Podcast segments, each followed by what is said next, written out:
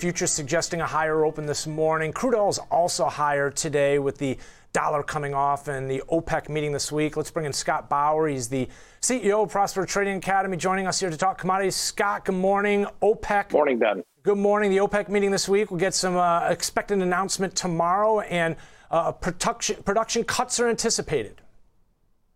There are, but you know it's it's real interesting, Ben, because the CME has a measurement uh, similar to their FedWatch tool, which monitors uh, what the FOMC might do with interest rates. They have a group OPEC watch tool, and that's based on option trading.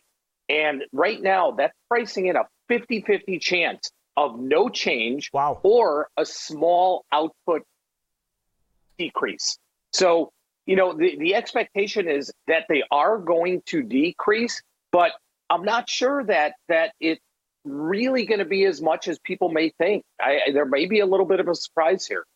You know, when we're talking about uh, energy prices, obviously we talk about again the ripple effect that prices at the pump have. So as crude's now kind of inching its way back to this $85 level, I personally have seen prices at the pump start to inch the way back up. It seems like they they barely even came off. One could argue, but. Yep Still, still below the summer levels, right? So, I mean, that's kind of the high water mark, is the way I look at it right now. And while we are feeling some pain, a reflection of, uh, again, the expectation that inflation's here, possibly is going to continue to linger, but we're off the peak. And I think that's what possibly some of the rally we're seeing here is coming into play as investors sort of factor in that into considerations, right? We're no longer with crude at 130.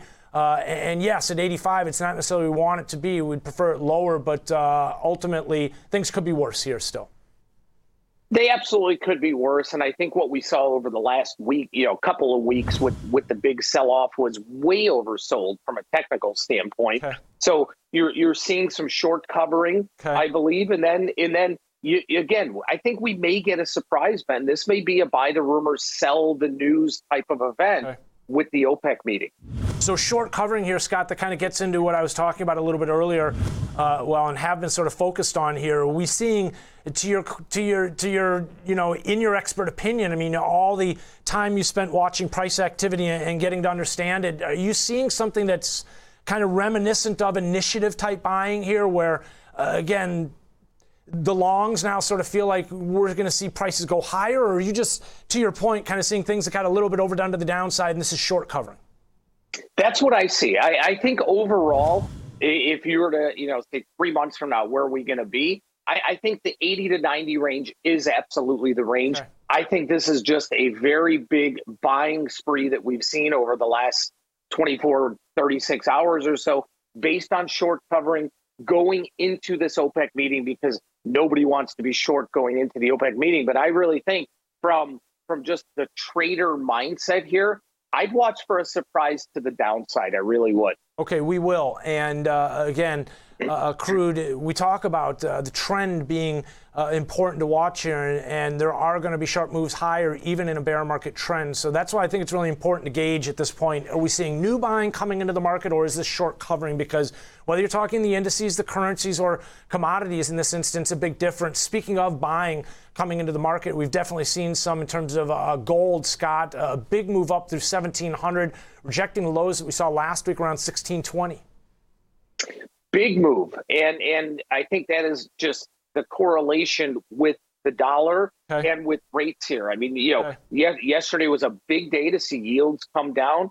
see the dollar weakening a bit I, I, I wouldn't say that the dollar is is getting hammered but mm-hmm. we are seeing that weakening so i think you got a combination there also of some short covering and the fundamentals of the dollar and yields but you know when you look to the metals though look not just at gold.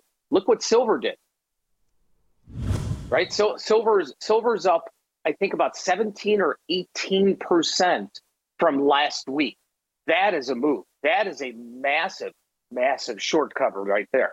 I've got gold up one second here. Let me get silver uh, ready for us. You can see here a similar move, uh, 1790, just shy of or just below at 1789 half. You can see all the way up to we're talking uh, 2111. That was a huge move. Looking real quickly at the bigger picture move in gold, you can see if higher today, it looks like we're trying to get four of six to the upside here. So nice move off, as mentioned, 16, 22.20 was the low. I actually thought we got down to 16.18, but okay. Talk to us uh, a little bit about this, Scott. With this, you mentioned it is somewhat rate dollar related here ultimately.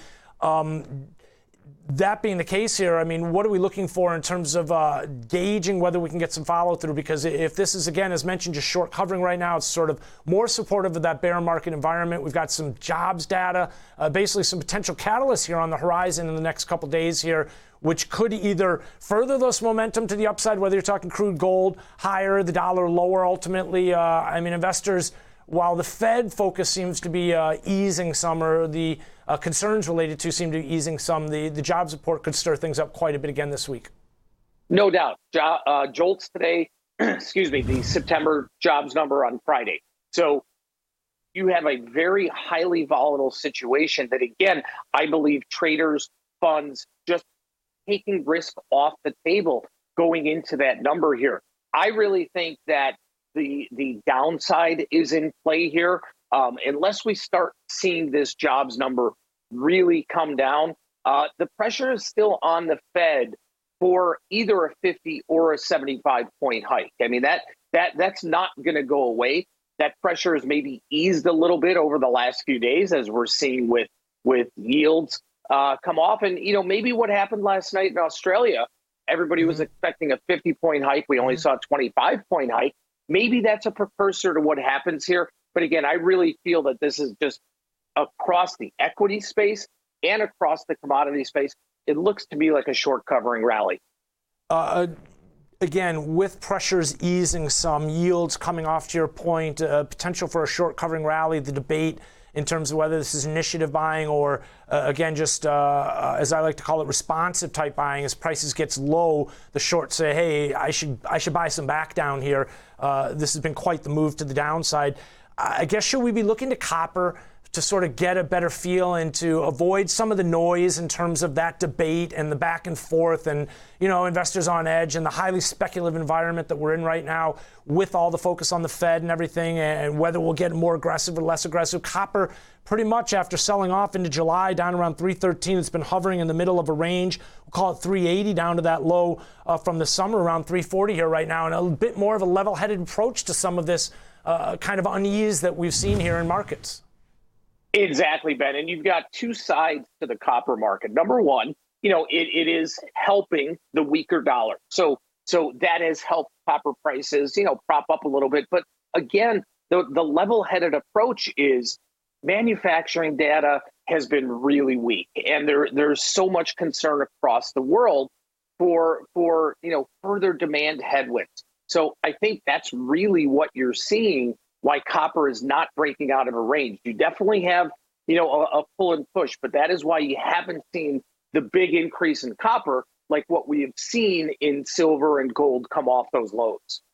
Still uh, uh, some demand headwinds to say the least here, and you know, still also seeing some inflationary pressures. Obviously, you know, we we talked earlier in the show about the eurozone PPI numbers that we saw overnight. I mean, 43 percent that caps uh, on top of what we saw recently in terms of their CPI, highest ever, uh, up 10%.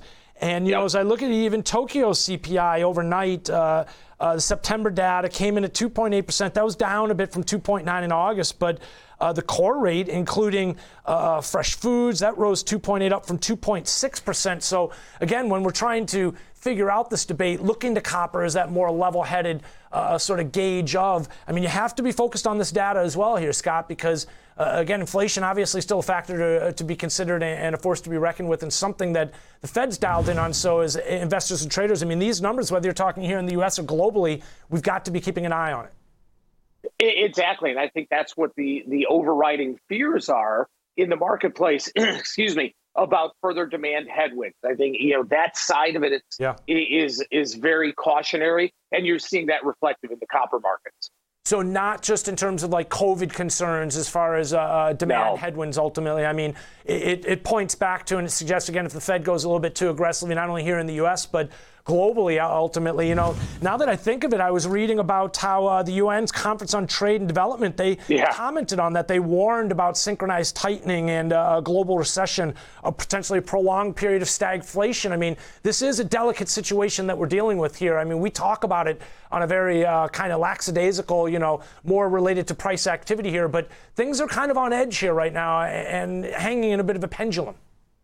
They're very much on edge, and and I, I believe the Fed has gone from trying to navigate a soft landing yeah. to now getting a, anything but a crash landing. Yeah, okay. That, in, in in my opinion, is now the overriding kind of theme here, and they're doing everything they can to yeah. ease into what they can do. It's not going to be a soft landing, but let's get the best of a bad case scenario along those lines, the Bank of England last week. I mean, it does seem like uh, central bankers are slipping into more of a Draghi-esque type, by any means necessary, to your point, type approach towards that, uh, hopefully easing, uh, again, that hard drop.